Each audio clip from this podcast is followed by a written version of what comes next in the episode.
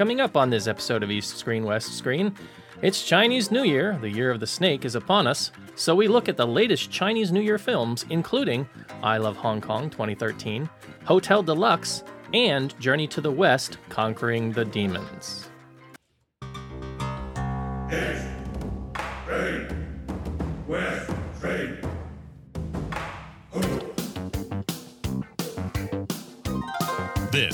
Is East Screen, West Screen with Paul and Kevin, where if films were food, they'd be full of it.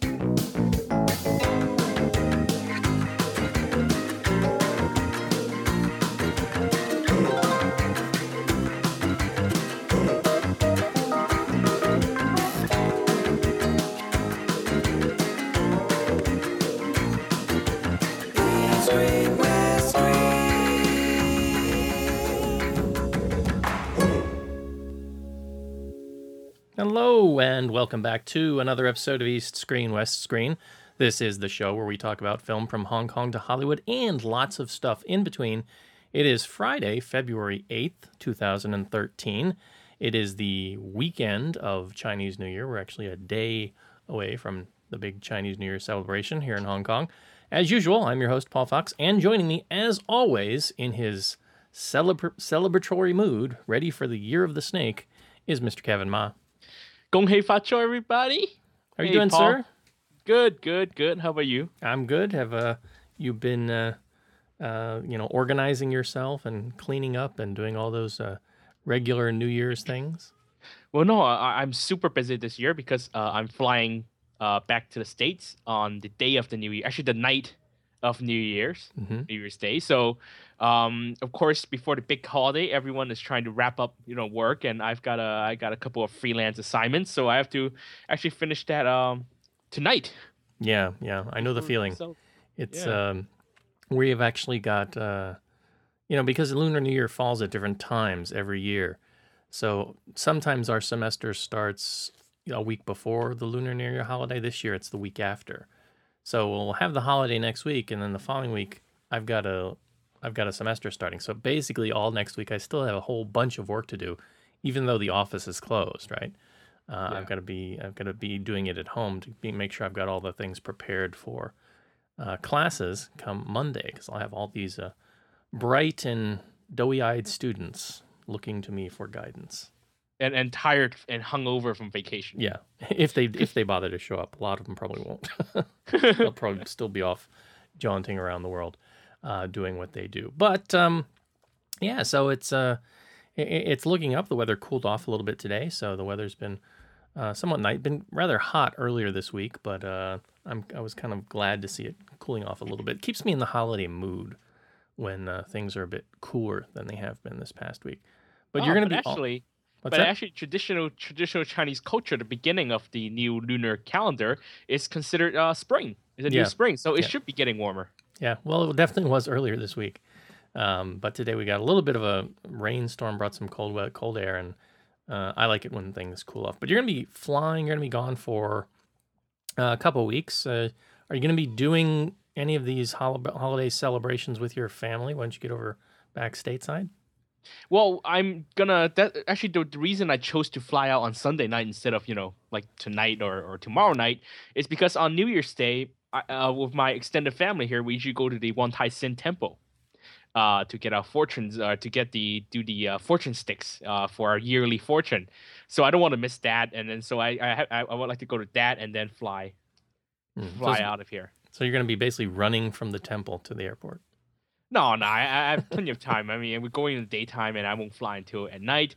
And then I go home, and then I, you know, go back to San Francisco, and I and I see my family for dinner. And we should, we usually not that traditional in terms of you know, doing that that kind of all that stuff. So it's just good times to to see the see my parents, see the family, and then uh, spend some time with friends and have a nice holiday. All right. Well, that sounds good. Um, we've got uh, quite a schedule today. We're we're to forego news, I think, this week because it's uh, we're in the holiday mood and we don't want to talk about any uh, depressing news stuff. And I think uh, people are sick of hearing about Star Wars, so we'll come back to all that in our next show. But uh, we are going to talk about some films this week. What are we going to talk about, Kevin? Uh, this week uh, is an all East Screen show. uh, we'll be covering all three of the big Lunar New Year uh, movies here in Hong Kong. First, we will talk about the TVB annual extravaganza, I Love Hong Kong 2013. Then uh, Raymond Wong's star-studded uh, comedy Hotel Deluxe, and finally we will look at Stephen Chow's uh, latest directorial project, Journey to the West: Conquering the Demons. All right, all of that and a little bit more coming up right after this.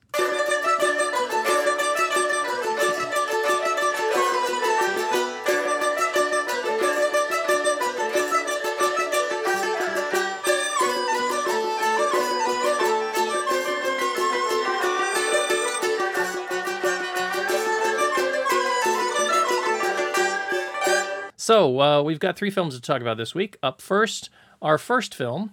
Um, you you might call it a sequel. It's the third in the I Love Hong Kong series uh, that, that they've done so far. Although each of them are pretty much standalone films, though you'll see a lot of the same actors and actresses.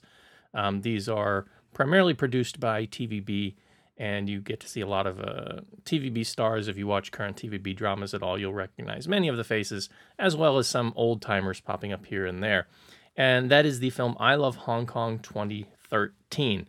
Uh, so, Kevin, you want to give us a bit of a rundown of I Love Hong Kong 2013?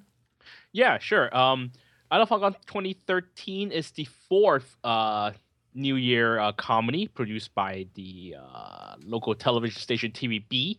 And uh, actually, over the years, they, they started four years ago with uh, 72 Tenants of Prosperity, which had like a huge cast. Yes, Steffi and Jackie Chan and and um, of course all the TVB actors and and little one shot cameos by pop stars, uh, huge pop stars. You know, you talk about like Andy Hui and and uh, Kelly Chan and um, and uh, a lot of uh, and a mix of other character actors, right? Uh, but of course, um, because of TVB's uh, conflict with um, record companies and perhaps you know a, a, reduced budget every year, year to year, their casts have gone actually quite uh, gone down in quality over the, the, the last few years. Um, so they went from Jackie Chan and and versus Eric Tsang down to uh, Tony Leung Ka Fai and Sandra Mm. And then last year it was um, Stanley Fung and, and Eric Tsang again. And this year uh, it's down to Alan Tam. Yes, the pop star who was last seen in uh, Here Comes Fortune is now uh, in this film. So that did not bode well, actually, for this year's TVB film.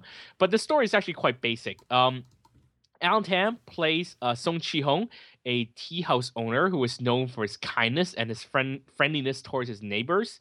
Um, however, uh, the the price of that uh, uh, uh friendship is um, actually he sacrifices his family's well-being for to to help other people. Uh, his family being his wife, uh, Yuan Yuan, played by Veronica Yip, in her first film, since 1996.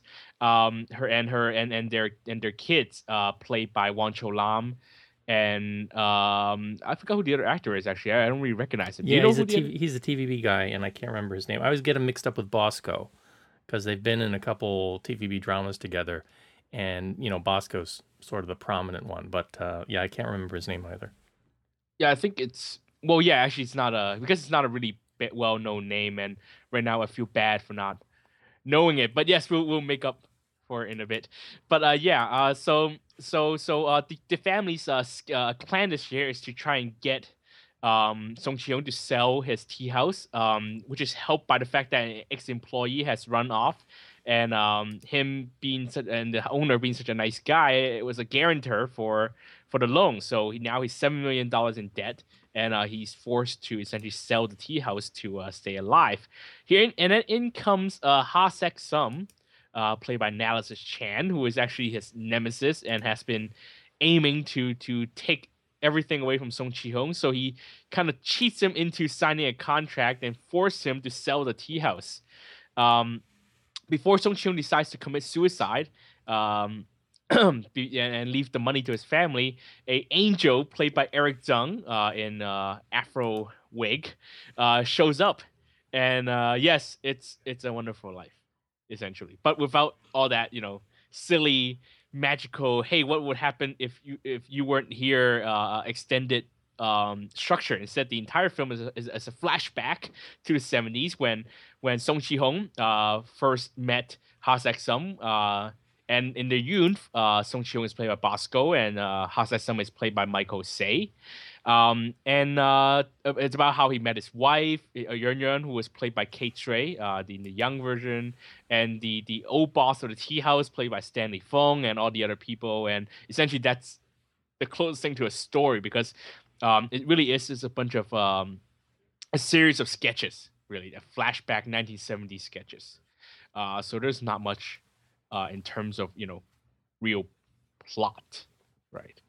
Um, okay, so this year, uh, actually, I'm I'm really sad to say that uh, um, the TVB film actually, if you know, for the last three years, TVB's always surprised us. The films have always been better than than we expected because you know there's a even though there, there's less star star power. Um, the films at least were solid. A lot of good local jokes. Um, great actors like last year. Um, again, Stanley Fung led the cast with the Farmer Kids and and um and well Susan Shaw and and Teresa Teresa Teresa Mo and Eric Tsang and the cast you know good dynamic and and really nice little Hong Kong local jokes and they were always better than expected but this year they were really scraping the bottom of the barrel um addition to you know faces that even I don't recognize because they're just always in the background even on TV um here to get Alan Tam to lead the cast um, with a really with a, with a, plot that's really basically ripped off from It's a Wonderful Life, eh, but a hell of a lot less interesting. Um, and just when I was expecting to do, do something in the do do something with the present stuff, you know, when you hire Alan Tam, Veronica Yip, which is a huge stunt casting, um, you think they would do something in the present part, but actually most of the film is a flashback.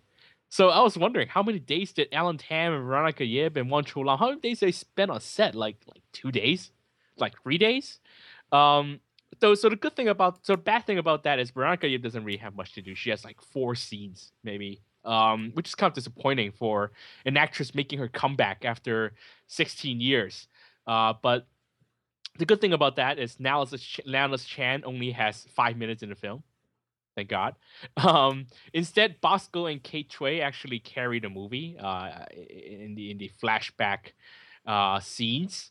Um, and sadly, not very well due to the material. Bosco is is really hamming it up. Um, he's not even doing Alan Tam impression. He's just playing this weak coward guy with like really weird mouth and I, you know, like a like a simpleton essentially. And Katra is okay, but uh, honestly, you don't really quite see what what her character sees in him. Uh, Michael Tse plays a nice douchebag. You know, that's so that's fun and Stan Stanley Fung and Stanley Fung, you know, he's always good as a supporting role. Um, this year kind of taking a step back. Um, but really, most of the supporting cast is really weak.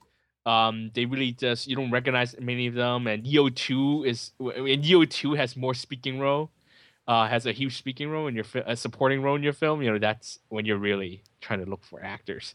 Um, they, they they have this 1970s vibe, so naturally there's some uh, musical sequence, and I guess that's also slightly influenced by by uh, the recent popularity of Bollywood films. Um, the first one is very tongue in cheek, very much like an old uh, variety show kind of cute group song number, and that's that's fine. It's comedic. But the other one is kind of this romantic thing in a church, um, and it's really cheesy and yeah, it, it, it was pretty terrible. Even even knowing that they, shot on low, low budget and really quickly, it still looks really sloppy. It's just slightly better than a, a really crappy musical that I saw during the Fresh Wave Film Festival, and that's really terrible. Um, there is uh, there are a couple of good sketches. There's a uh, a scene um shot in the Lux Cinema here in Hong Kong, a kind of an old older cinema that was um um that has a lot of the old um, uh, Hong Kong cinema quality, including hand drawn tickets and uh, very much an old cinema atmosphere. And I haven't seen been to the cinema myself, but seeing it in the film and used the way it is, uh, is actually quite good, and that's really one of the better sequences of the film. Um, and sadly, a, a lot of the other jokes are kind of mad. There, there's a good number of uh, Hong Kong, Hong Kong, uh, uh, um, Hong Kong humor, but um, they don't quite hit as well because they, sometimes get buried by that, well, by the weak cast and also by a lot of the cheesiness that you know you tell they're really trying to to to make you cry, but it just really draws out the, the the story. I mean, in fact, there's really not much of a story because it really just is a series of incidents rather than a than a story. Um, yo, blackface. Yes, the the maid, uh, played by uh Gong Yin. Uh, actually, she she uh, she's a uh, Southeast Asian maiden, but she's playing in blackface, and she's speaking with that really terrible um, Southeast Asian accent. And you know, I can't even defend this one. It's it's terrible. Um, I don't know why in 2013 they're still pulling out this kind of jokes and think it's funny. Uh, I mean, Hong Kong has TVB as a ways to go in terms of racial sensitivity. I mean, I don't expect racial sensitivity um, in in a city like Hong Kong, but I mean, blackface, really, seriously, um, that's pretty bad. Um, production standards are, are, are even lazier than usual. I mean, they use really nice digital cameras, um, and the lighting looks fine, and looks um, the in, the interiors are fine, but actually. Uh, there's a lot of really lazy CGI work or really rush CGI work. Um, there there's there's a scene at a rooftop in the beginning where Nicholas Nicholas Chen points out that a, uh nice modern um, uh, luxury mansion has been built across the street. So he points at it and it's really clear that it's there.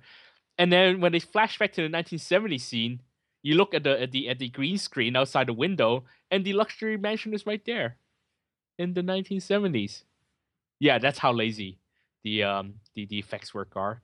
Um, the the message essentially is help thy neighbor uh you know the idea is that karma will will help you out and that you help these people and then they they'll help you back in the end.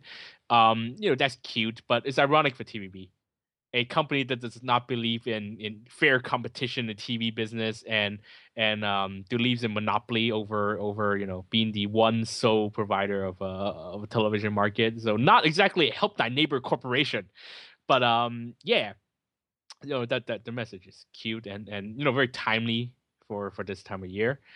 But sadly, it is worst of the four films by far. Um, I mean, it is exactly what you expect from a TVB made comedy, uh, where people talk more in exposition than actually doing something.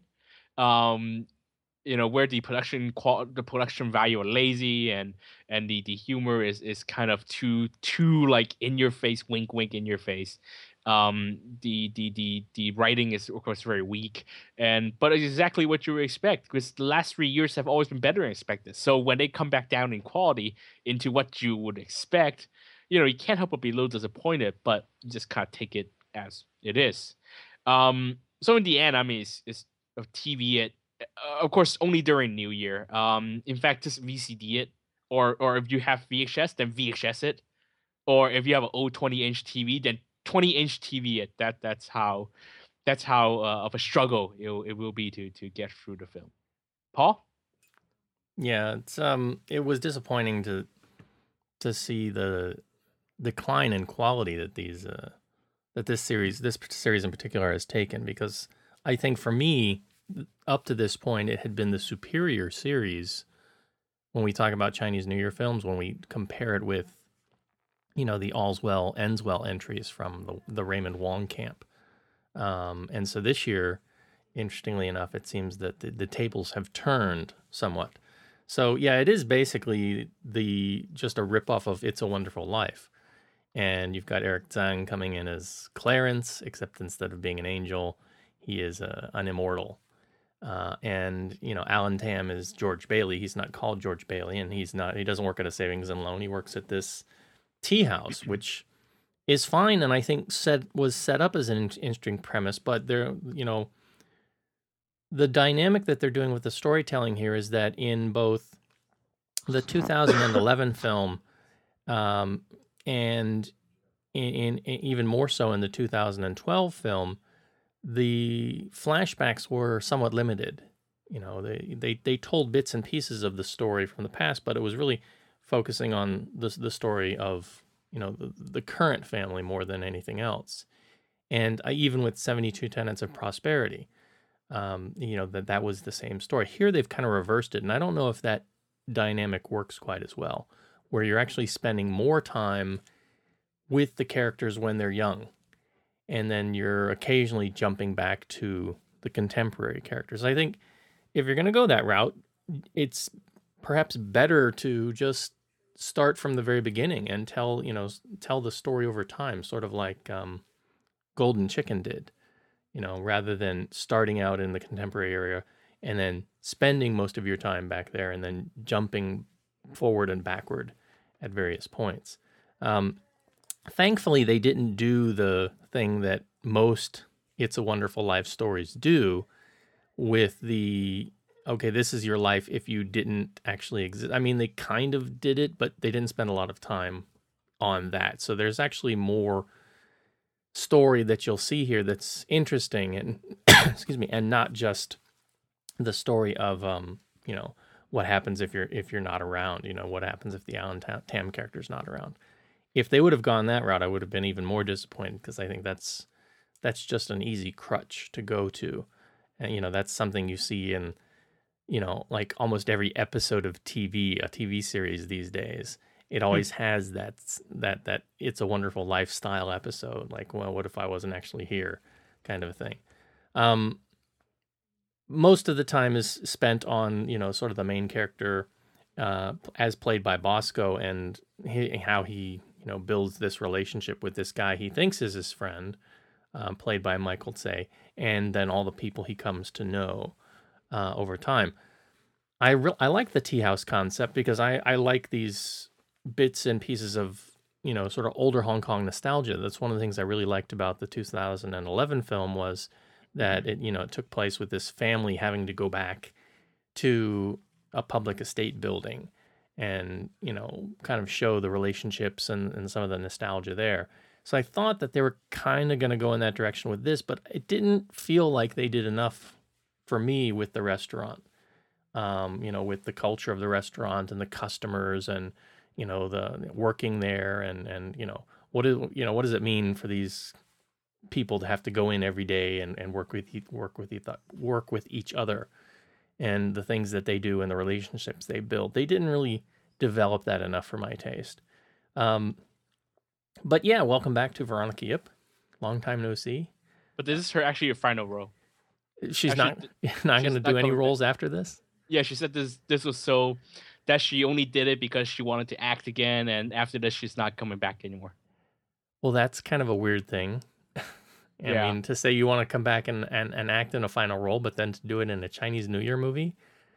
Um, well, I think I think I think she only did this one as a one time thing, and then I think after she came back and she got so much tabloid attention, she was just like, "Well, I'm I'm going, I'm forget it, I'm taking my toys and go home Yeah. again." Yeah, I mean, I don't blame her. I mean, Yes. she's she's had a successful career, you know, with her husband and her kids and her family, and doing that whole thing. She got away from it, and seems to be doing okay, which is more than can be said for you know quite a few actors and actresses who decide to leave the biz. Um, but it's a shame because you know I liked her back in the day. I wouldn't mind. You know, I think she still looks great too.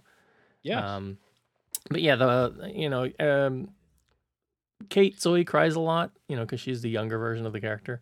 She has like three different scenes where she's just, you know, the tears are flowing like Niagara Falls. But actually, I'm not a big Kate Tsui fan, but I think she really did a decent job here. Um, I got a little bit emotional in a couple of her scenes.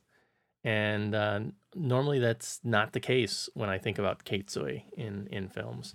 And, uh, you know, especially the one of the later scenes um, where she was kind of like, you know, really angry at people and, and, and, and kind of yelling at people. And I was really, I, I was really kind of laughing. I, th- I liked that scene a lot. That was a great scene. Yeah. I, w- I would give it to them. Yes, that was a great scene. Um, but then the blackface, I was like, what is up with that? I mean, you've got uh, working at TVB, you've got a no- number of non-local Chinese people who they can go to for these kinds of roles, and there there are more and more all the time. It, it it's just not funny. I mean, somebody needs to tell Eric or, or you know whoever is, is in charge. I don't know if it's uh, you know the director um, Chung Shu Kai who thinks this is funny. It's not funny. You've got you know. Uh, people who can take these roles and who do these roles and can be funny in these roles. You don't need to to to try and and get a laugh by um, putting some brown makeup on people. Um, so you know, by the end for a Chinese New Year film, you know, it goes the way you expect these to go. Everything's okay, but it's so over the top. You know, and it- at the end of It's a Wonderful Life, of course, everything works out okay, but it's somewhat believable. In this, you know, they like there's a joke about Samsung and then you know these guys just come in with with billions from out of the blue and it's just it's just too over the top I mean, I, I want a little bit more of a grounded ending to my story sometimes. Um, I was hoping that this was going to be a much more simpler and down to earth story because, like I said, I was hoping it was going to be about these characters in the restaurant and, and, you know, just kind of living a simple life and being nice to each other and helping each other out and not sort of, you know, blowing the doors off with, uh, with the good fortune at the end as they did. But, you know, I, again, it's a Chinese New Year film and that's what they have to do in these things. They do try and make some allegory with the restaurant, sort of the restaurant being Hong Kong, and they, you know, they touch on, you know, some of the things like the destruction of Hong Kong and and you know getting rid of um, cultural aspects of Hong Kong and replacing them with, you know, sort of these homogenous, very generic things that are just reflective of modernity, but not Hong Kong in and of itself. I thought that was kind of interesting too, but I don't think they went far enough down that particular path either. Because they also mock CY Leung as is popular to Yeah. do so. Yeah. Yes. Um, so you know, unfortunately, yeah, it's the weakest of the, you know, three or four of know, the three films, I guess, if you consider uh, seventy-two tenants um, in this series as well. Um, it's the weakest, I'd say. You know, TV it especially, but you know, go back and watch at least 2011 and 2012 first before you give this one any mind, because those for sure are the superior films. Yes. All right. Let's have a little bit of a short musical interlude and we will continue.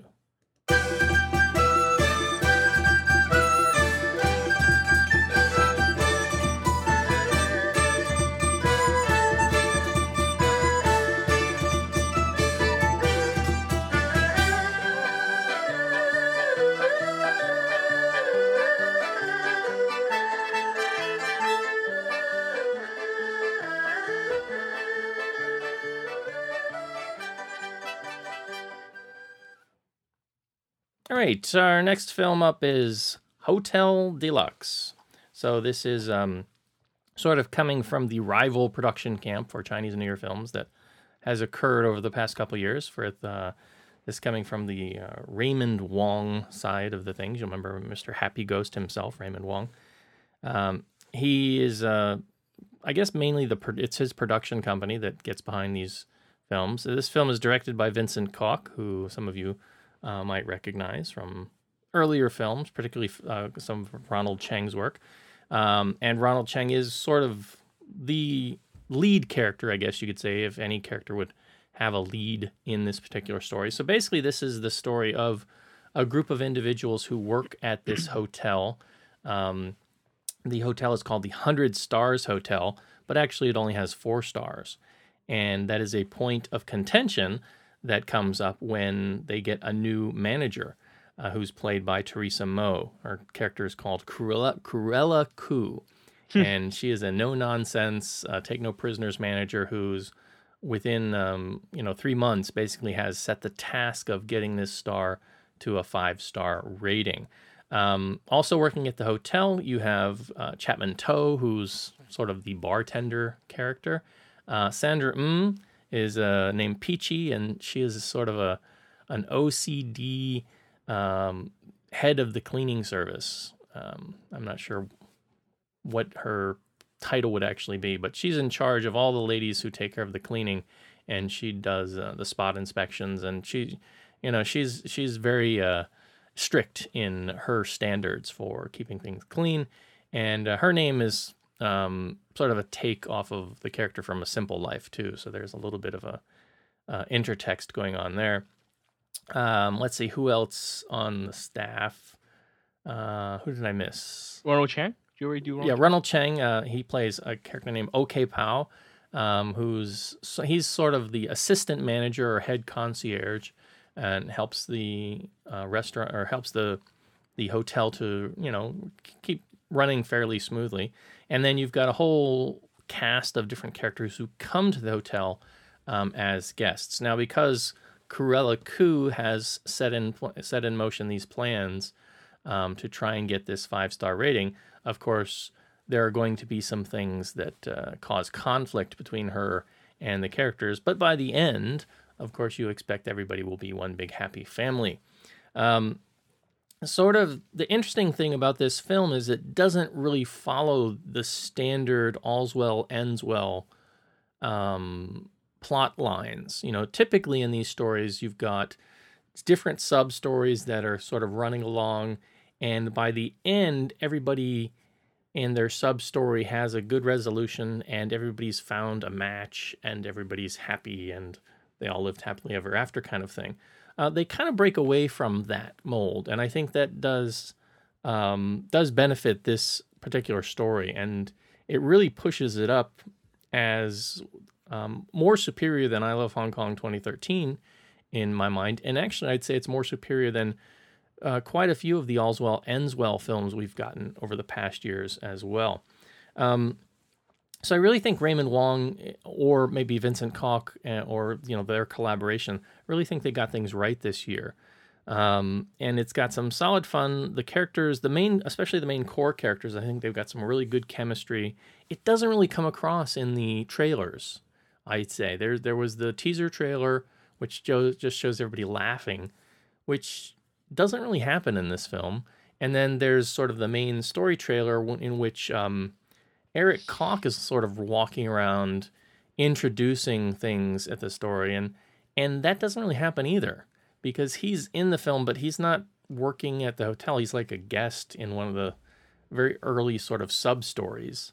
He's um, gone in about two minutes. Yeah. yeah, yeah. He he doesn't have a big role at all, and he doesn't even like sort of show up at the end in the, uh, you know, in the sort of final Gong Hei Fa Choi scene. Um, so that was kind of weird. So it's really it's really wrong if you turn if you judge this film based on any of the trailers because the trailers don't really represent um, the dynamics of this film, I'd say. Um, so I really like the dynamics of the cast. Some of the stories do get lost though, because the sort of the central story that ends up taking place is that um, a friend of, Ronald Cheng's character, OK Pao, um, played by Fiona Sit, her, whose name is Bobo, she comes to the hotel and she wants to stage a fake marriage. And the reason she's doing this is because she needs to get married in order to secure an inheritance that's being passed down to her from her grandparents. So it's the old uh, sort of paper marriage, fake marriage kind of thing because I need to get an inheritance kind of plot. Um, but actually, it plays out kind of nicely.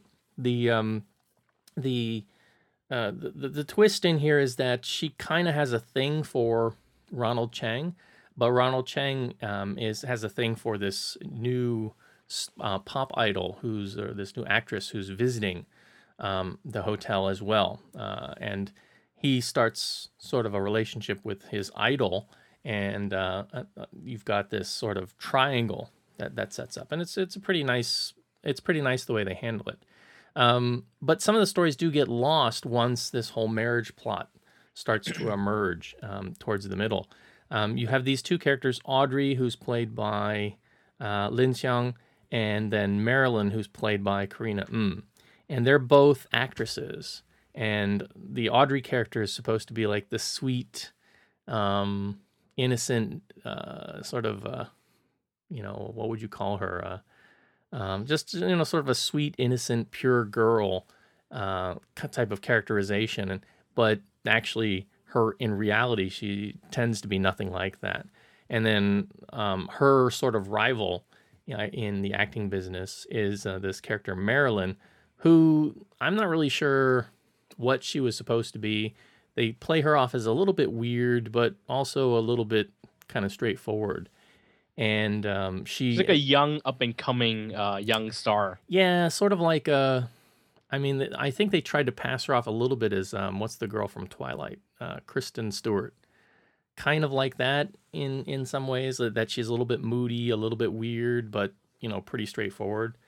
Um, so I wasn't really sure what they were to do with her, and and and that those two storylines. I mean, they have a rivalry, but they never really go anything any anywhere. And actually, the Audrey character seems to be kind of pointless uh, by the end of the film. Jim Chim shows up, and he's got a point to his character, but then by the end, it's like, you know, what what happened to that guy? I mean, he just kind of you know wanders off. Um, but that being said, I did like the romantic plot um, between Ronald and the two girls. I, I especially like the chemistry um, that the characters showed. I thought it was nice and, and, and it worked really well. Um, there's a hotel judge that is supposed a secret judge who's supposed to come and and uh, you know determine if the hotel is supposed to get the five stars or not. And it's I I don't know I, I don't p- consider myself particularly smart, but I figured out who it was right away.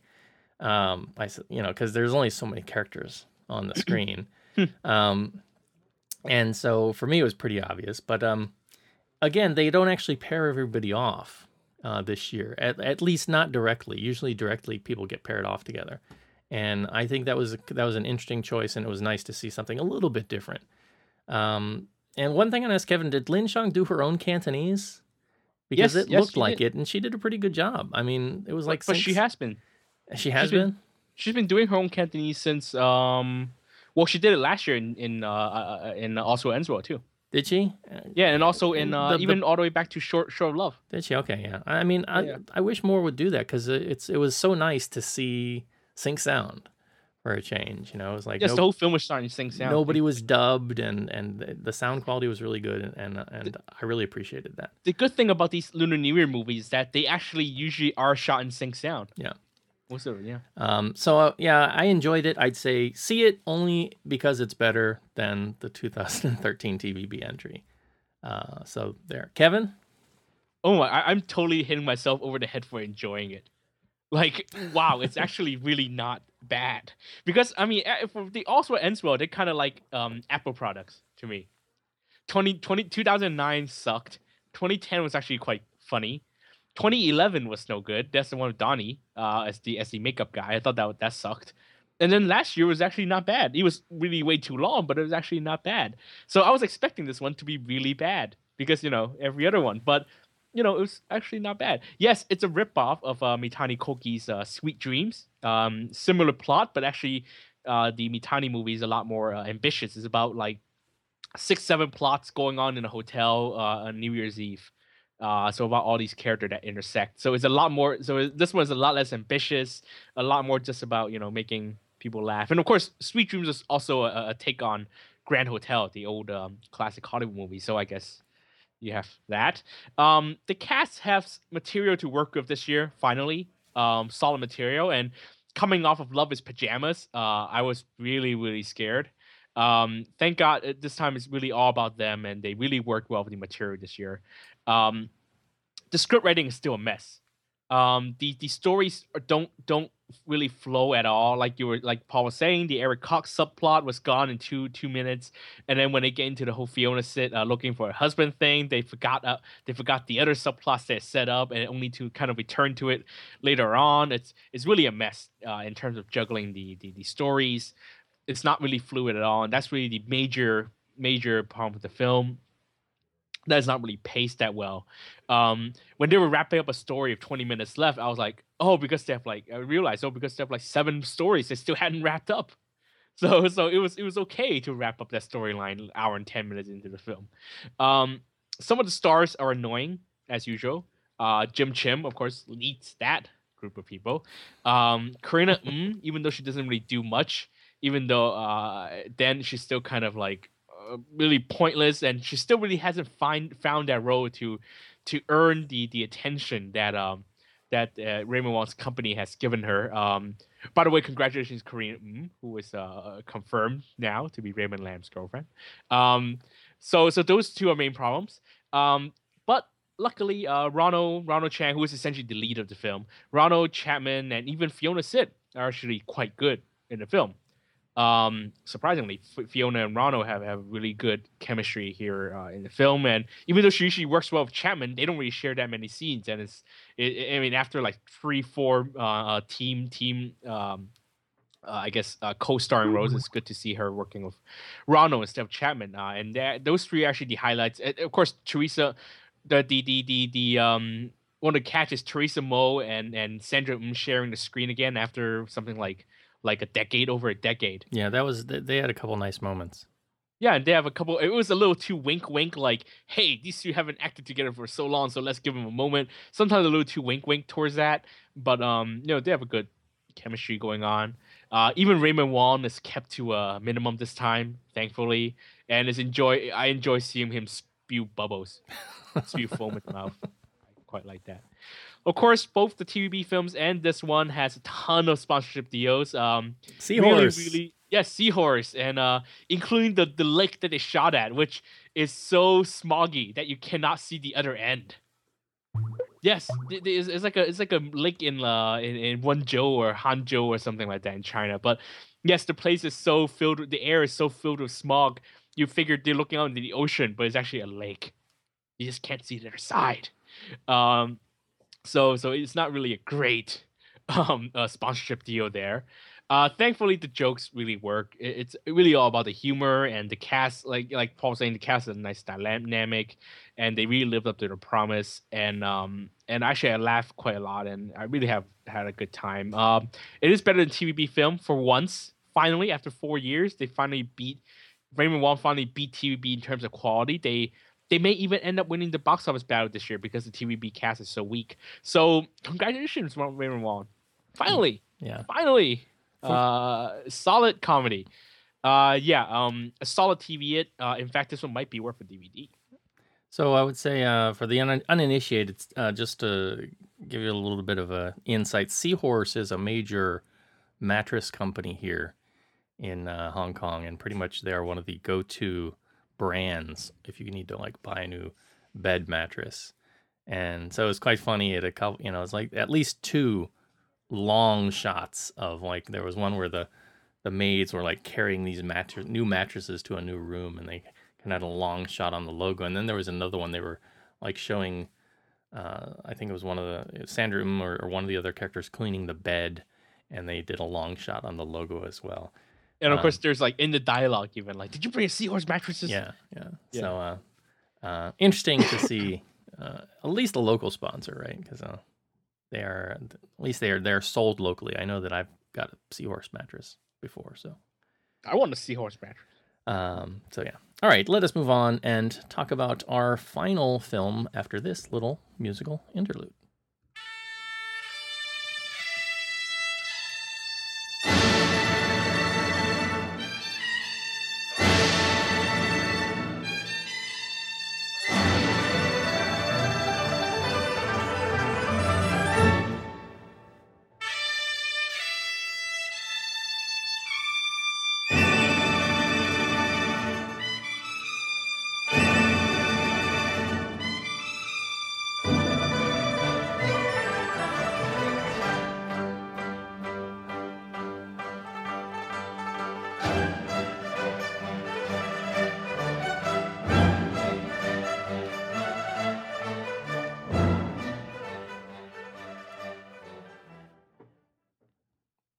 Right, so we are here at our final film uh, for Chinese New Year and for this particular episode, and that is the latest long anticipated film from uh, Stephen Chow as director uh, Journey to the West Conquering the Demons. So, uh, Kevin, I think you might have liked this film a little bit more than I did, so why don't you give us the rundown?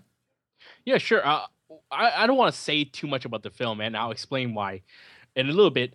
But yes, this is the latest um, directorial effort from uh, Stephen Chow, and this time he is actually not in the film, and actually it, it- it's co-directed by Derek Kwok. Derek Kwok um, gave an interview and he said this was originally his project. He co-wrote the script with with Stephen Chow, and then he was actually the director on set as, with Chow as uh, the boss um actually until post production. So so it, it was essentially a co-directorial effort by both Stephen Chow and Derek Kwok.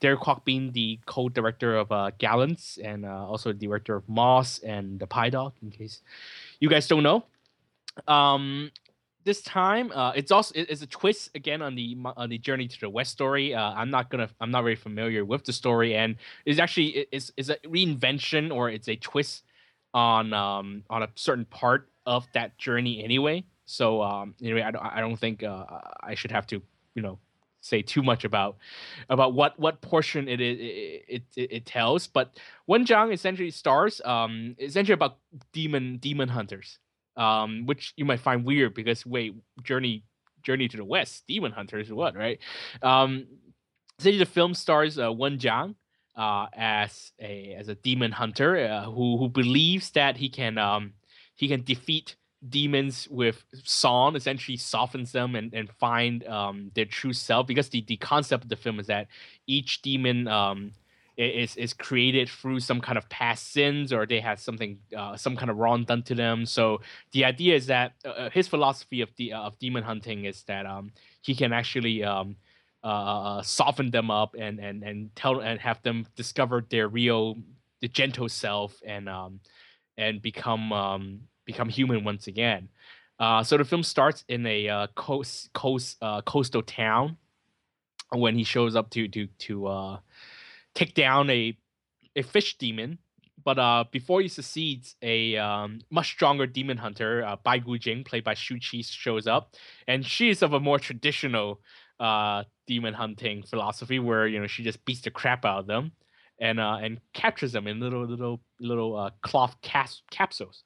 Um, but uh, being the structure of the film is after they meet from the defeating the first demon, they they reunite um, when um, when uh, the the demon Wen Zhang's demon hunter goes on to uh, try and hunt down the pig demon, um, and uh, after some some guidance, um, the Wen Zhang demon hunter is told to go look for uh, uh, Su Su Su Hong, uh, essentially the Monkey King, uh, played by uh, Huang Bo, and, and that he's the only one who has the power to defeat the, the pig demon and uh, that is as far as I will go. And I will tell you why because the story is actually really thin. So I pretty much just told you half the film uh, of 110 10 minutes. If you really need to know, this is the origin story um, of of the monk character Tang Sanzang uh, in the film. It, it, it's like a superhero film. This is origin story, and that is all I will and should reveal. Because actually, part of the joy, um, uh, credit to Derek Kwok and Stephen Chow who co-wrote the film.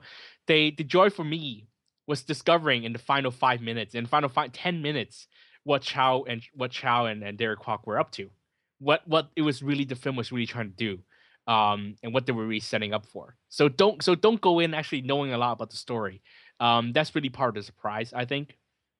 Uh, so I, like I said, I won't review too much. Uh, I won't review anything beyond what I just what I just revealed, and that's really all you should know about the film. Um, it, it does have a really loose three act structure, um, because of the what they were trying to do. Um, there are a lot of actually the film is really about drawn out sequences. There are at least two or three drawn out sequence scenes, uh, including the opening, which is like twenty minutes long, I think. Um, and you would think it's just one of those simple opening sequence, but when you find out what he's doing by the end of the film, um, it makes sense for that sequence to be that long. But yes, um, the film is a super thin plot and it's really drawn out most of the time, and that could be a little. Uh, the pacing is was a little off, uh, considering um, Stephen Chow was really a master at, especially films like uh, Kung Fu Hustle and, and Shaolin Soccer. He was really masterful at trying to slowly draw you into the world and and really wowing you uh, with new things all the time. Tr- keep trying to elevate the game. This time, it, the pacing is a little off, and you're really not that. How can I say fascinated, or you're not that you know enchanted anymore. Um, I have no attachment to the Journey to the West story. I mean, I know, I know things about it. I've, of course, you know, anyone who grew up, you know, in Hong Kong would know about it but you know I, I never really read the full story. I'm not familiar with the characters. I mean you know i know the basics. But you know it's been told and reinvented so many times over over uh, in popular culture that really nothing is sacred by now. So i, I don't really mind what what stephen chow was uh, doing with the with the um myth the mytho or the pathos or whatever the the the um mythological whatever he was doing here. I don't really don't mind. But actually what i did kind of mind is that um, Journey to the West is kind of a horror film.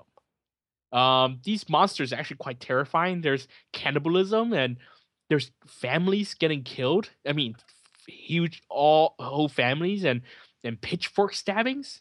And, and this movie is really not for kids. Um, Stephen Chow has always had a mean streak, you know, with films like Beijing of Love or even with uh, Shaolin Soccer and Kung Fu Hustle. Even though when he t- when even when he tones down on the violence, he's always kind of been mean in terms of his humor in order to make you in order to make you feel you know more more more uh, gratified when when you see the heroes triumph uh, triumphant. But here it, it really is a violent and it's kind of a scary film. So I mean, the kids we were watching that were behind us were really freaked out, and a lot of the mainland media uh, have actually picked up on that, and also telling families to not bring their kids to this film, which is strange for you know New to New Year, uh, because it is a family period and uh, fortunately, in China, in mainland China, uh, Lunar New Year is really more of a family gathering period and not really a movie going period. Not as much here in Hong Kong.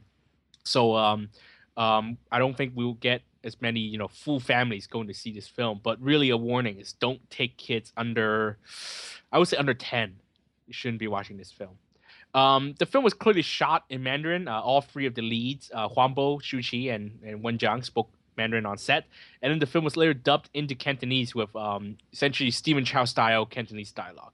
So while that was nice, hearing you know Stephen Chow style dialogue coming out of like Shu Qi's mouth, and I think the Wen Zhang character was dubbed by Chet Lam, a uh, local singer songwriter, and I couldn't tell who um, uh, uh, the Monkey King was was dubbed by, but um, so that was nice, but obviously there was clearly uh, some some um, stilted parts like uh, the Mandarin dialogue would stop in the middle and then they would have to stop the Cantonese line in the middle as well. So the timing was a little off.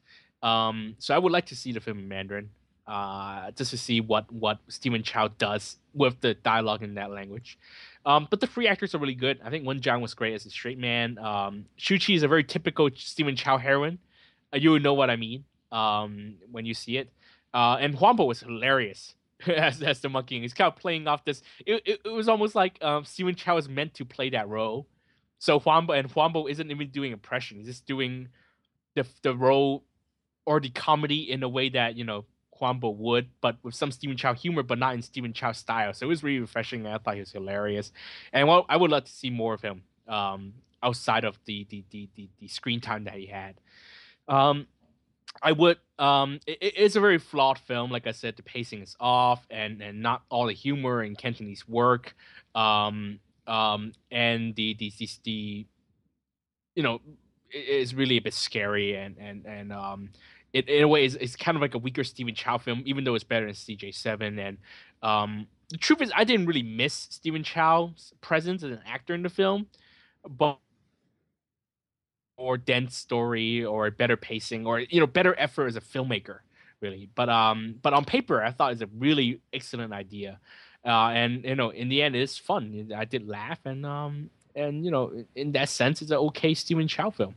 So um I would definitely say see it but um only see in 2D there is a 3D version out there but don't even bother. I didn't see it in 3D but I know for sure I mean for a fact that the, it wasn't shot in 3D so there's really no point in uh, seeing in 3D. But of course, um, as a Stephen Chow film, there's a lot of references to the older Stephen Chow films, including the older, you know, the Chinese Odyssey films. So um, you go into that knowing that it's um, it's really a con- it's really after a long line of previous Stephen Chow films. So it's really not for the uh, people who are not familiar with Stephen Chow films, by the way.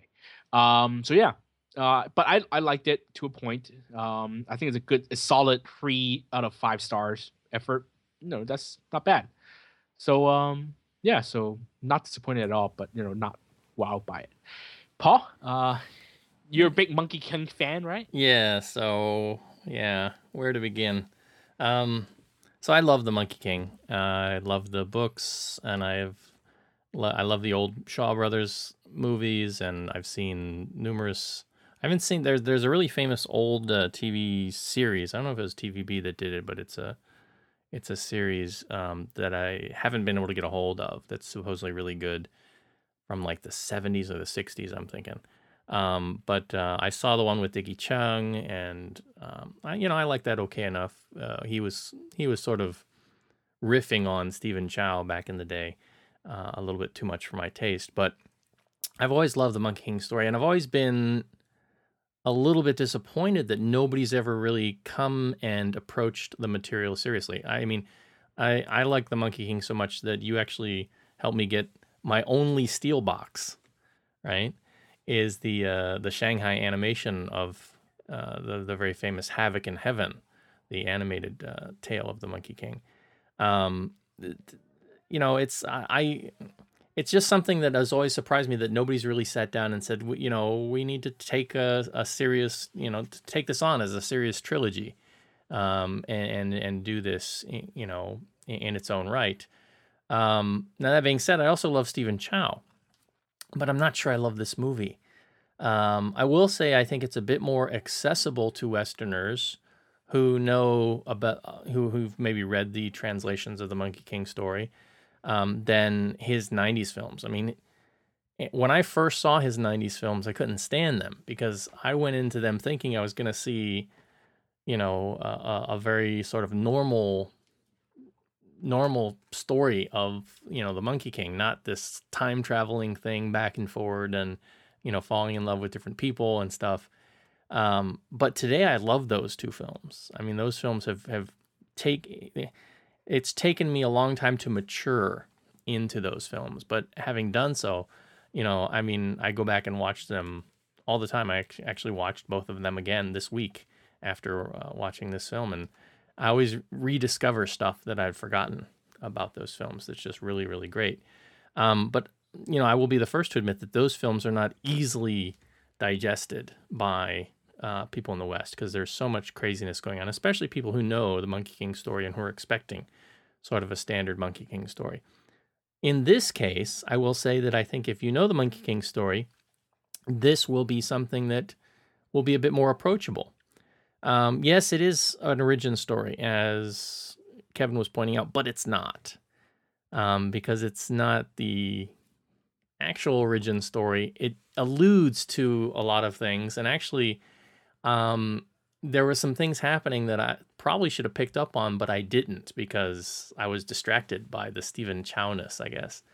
Um, but yeah, there is a lot here that that is actually much closer to um, the literature than what you see in the 90s films.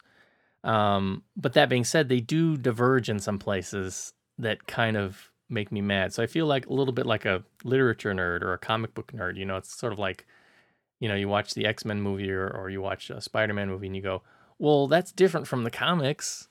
You know, why'd they do that? Um, so yeah, it's I, I got a little bit geeked out in the cinema when I was watching this. Um, but even so, it is a very dark film. And that's not necessarily a bad thing because the story itself is dark. I mean, the story, you read the Monkey King story, especially after Havoc in Heaven, when they actually start the journey to the West period, you know, it's all about the monk, um, you know, the monk Sanzang uh, meeting all these demons and them wanting to eat him, and then demons doing bad things to people. And, you know, stories of redemption. But, you know, people do die and, and bad things happen in those stories. Um, so there is definitely a darkness there. But ultimately, you know, the main story is about going to the West, getting the scriptures and, and sort of helping to, you know, save man through through through this process. Um, Paul, as as a, as a father, um, what what age would you let your daughter, you know, watch this film? Twenty. no, uh, you know, yeah. Uh, you said like 10. I don't know. 10. I still think that's a bit young. Um, maybe 13 or 14.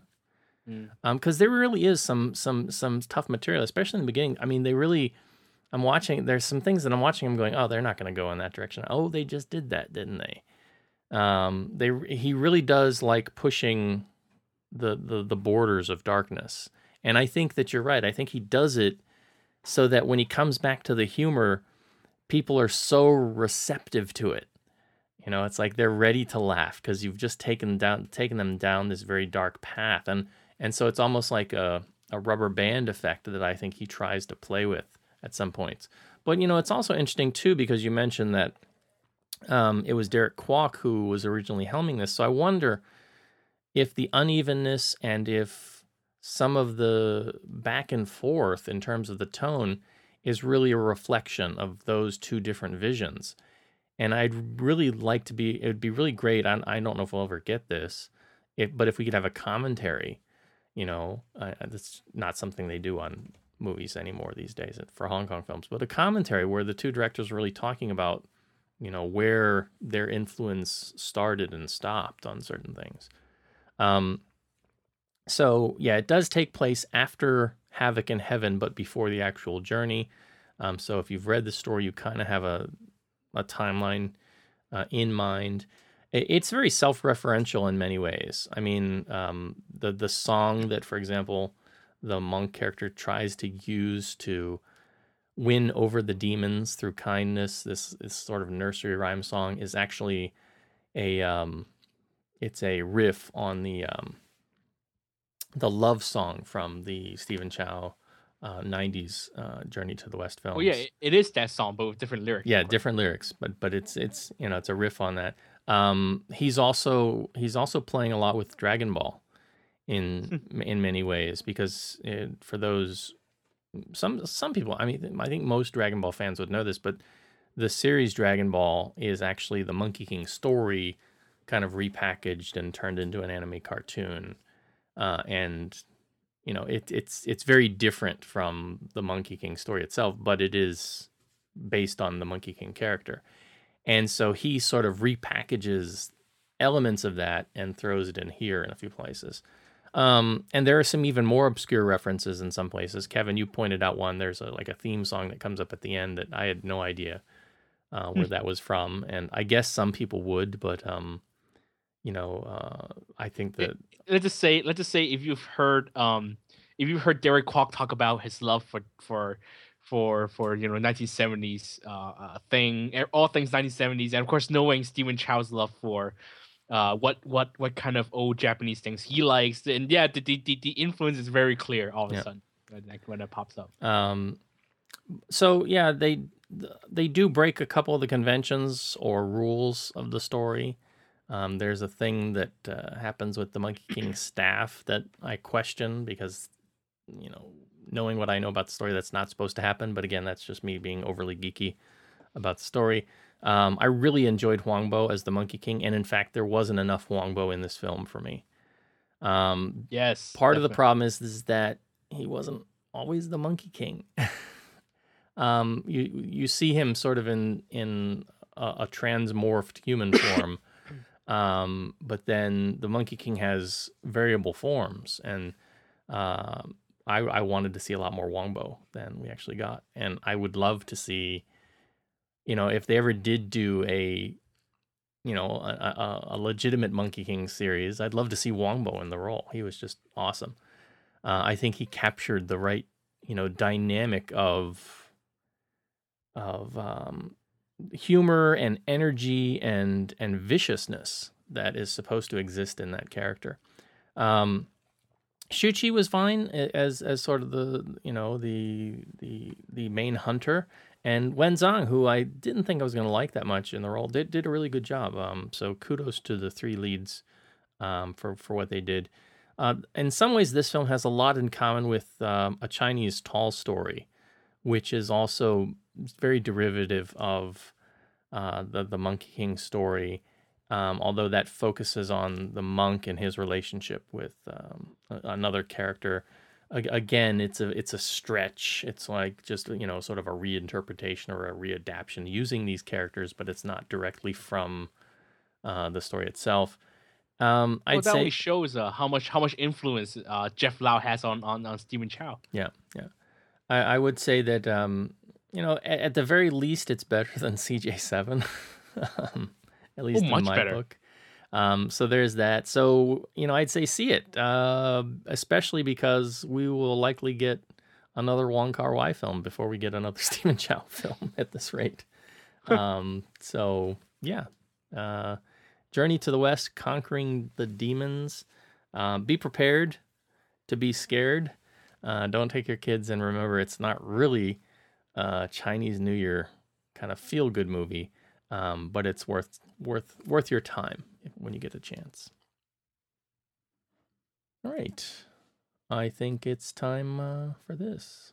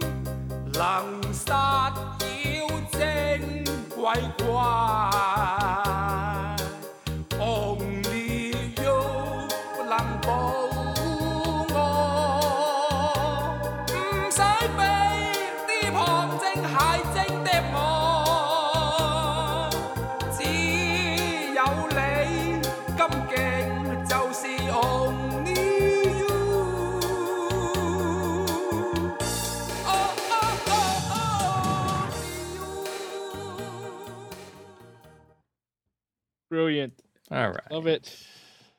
Love it. Probably the, the best song to come out of a Hong Kong movie ever. Ever. Ever. Uh, all right. So, uh, yeah, I think that's going to uh, wrap up our coverage of the Chinese New Year films of 2013. I know that last time I said we were going to talk about uh, Hansel and Gretel, Witch Hunters, but uh, no, we're to save that for next time.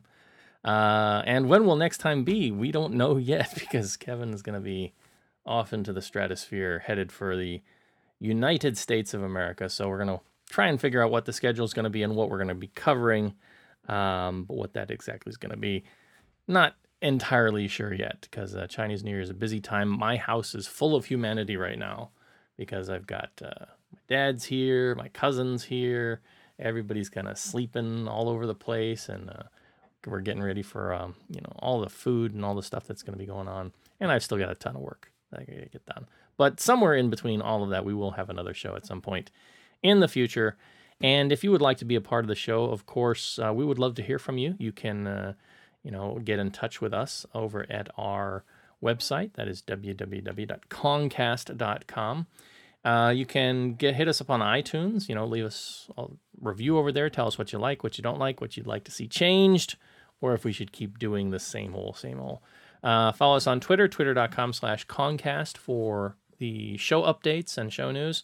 Uh, twitter.com slash foxlore if you if you're interested in my uh, ramblings from time to time. And of course, I urge you to follow twitter.com slash the golden rock. That is Mr. Ma himself um, for his uh, constant musings about film, uh, updates about what's going on. You know, sometimes he tweets about uh, release dates, and sometimes, like today, we got into some discussion about the use of uh, sub subtitles and language context in the film The Grandmasters, right? Um, so some interesting discussions popping up from there from time to time. Yeah, Uh, I also urge- call film critics racist. and then there's that. There's the yeah, uh, the the the volatile side of the Golden Rock. Um, if you'd like to get in touch with us directly, you can do so via Gmail. That is eastscreen at gmail.com. Uh, drop us a question, a comment, send us a short audio file, and we might just play it here on the show. Of course, you can also look us up over on Facebook. That is facebook.com slash east s west s. And we are on Google Plus. You uh, can check us out over at the community site we have there. That is um, Chinese Language Cinema is the name of the community site. And if you are in Hong Kong and you'd like to be part of our uh, movie group nights, our, our movie matinee nights, uh, that is a uh, sort of co-founded by the Love HK film guru himself, Mr. Kozo.